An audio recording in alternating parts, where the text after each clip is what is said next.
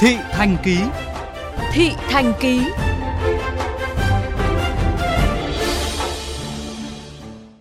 Thưa quý vị các bạn, thời gian qua liên tiếp xuất hiện tình trạng một số đối tượng xấu đã câu kết, thu thập, tàng trữ, mua bán trái phép tài khoản ngân hàng. Bên cạnh đó, một số người vì lợi ích trước mắt đã dùng thông tin cá nhân của mình mở hàng loạt tài khoản ngân hàng khác nhau, sau đó bán lại cho người khác để lấy tiền. Hành vi trên đã vô tình tiếp tay cho các đối tượng xấu khi chúng sử dụng tài khoản thực hiện các mục đích bất chính, ghi nhận của phóng viên VOV Giao thông. Thưa quý thính giả, vừa qua, Công an quận Bình Thạnh, thành phố Hồ Chí Minh đã triệt phá một nhóm đối tượng chuyên dùng những tài khoản ngân hàng đã mua lại từ người dân để nhận các khoản tiền lừa đảo. Tại cơ quan điều tra công an quận Bình Thạnh, đối tượng Khương Gia Tuấn, người trực tiếp thu mua các tài khoản khai nhận. Đối tượng đó đã yêu cầu tôi thu mua 25 cái tài khoản ngân hàng của người khác với cách thức đưa tôi một sim và một điện thoại để tôi đưa cho người khác đăng ký tài khoản ngân hàng với à, mức phí là 4 triệu một tài khoản. Sau khi người khác đăng ký tài khoản ngân hàng xong sẽ đăng ký internet banking trong điện thoại đó và người đó sẽ đưa lại cho tôi tất cả thông tin bao gồm số điện thoại là tên đăng nhập, mật khẩu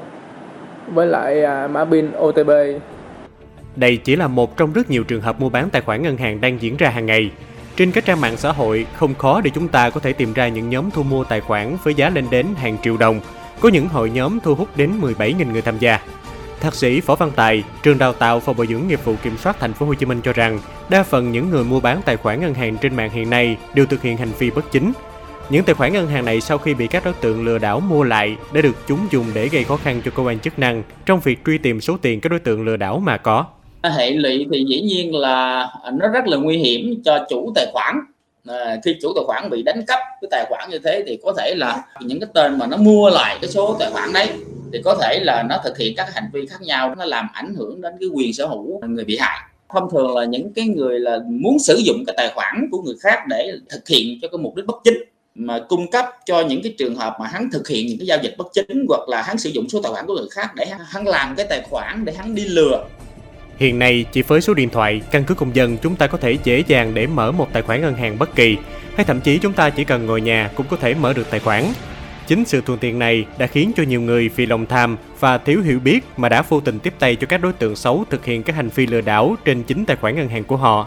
Luật sư Trần Minh Hùng cho biết, các hành vi trên có thể chịu trách nhiệm xử lý theo quy định của pháp luật với các tội danh tương ứng. Ờ, hiện nay những người mà bán tài khoản ngân hàng hoặc là các cái thông tin cá nhân của mình cho người khác, cái rủi ro cho họ rất là cao. Cho dù mình không biết các cái đối tượng đó sử dụng để có những cái hành vi vi phạm pháp luật thì mình vẫn có thể bị xử lý, xử phạt theo như quy định tại nghị định 88 nếu mà khi mình bán cho thuê cho mượn các cái tài khoản ngân hàng của mình mà biết rằng là đối tượng đó sử dụng các tài khoản đó để có những cái hành vi vi phạm pháp luật khác, nhưng mình vẫn thực hiện vì lợi ích của mình thì vẫn có thể là trở thành đồng phạm đối với các cái tội danh tương ứng. Thượng tá Lê Minh Hà, Phó trưởng phòng tham mưu Công an thành phố Hồ Chí Minh cho biết, hiện phía lực lượng chức năng đang phối hợp cùng với các ngân hàng nhà mạng thực hiện đề án 06 để làm sạch dữ liệu trong thời gian tới.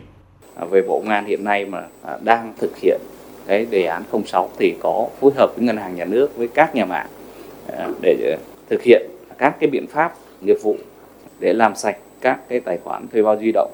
để xóa bỏ tình trạng sim giác rồi phối hợp với ngành ngân hàng xác thực các cái tài khoản góp phần loại bỏ các cái tài khoản ảo có những quy định siết chặt các cái quan hệ về mở thẻ sử dụng thẻ ngân hàng à, cũng như các cái thanh toán à, xuyên biên giới Ngoài sự chủ động của lực lượng chức năng, Công an thành phố Hồ Chí Minh cũng khuyến cáo người dân không mua bán, cho thuê, cho mượn số tài khoản ngân hàng để các đối tượng khác lợi dụng lừa đảo. Hành vi trên sẽ bị xử lý hình sự về tội mua bán trái phép thông tin tài khoản ngân hàng.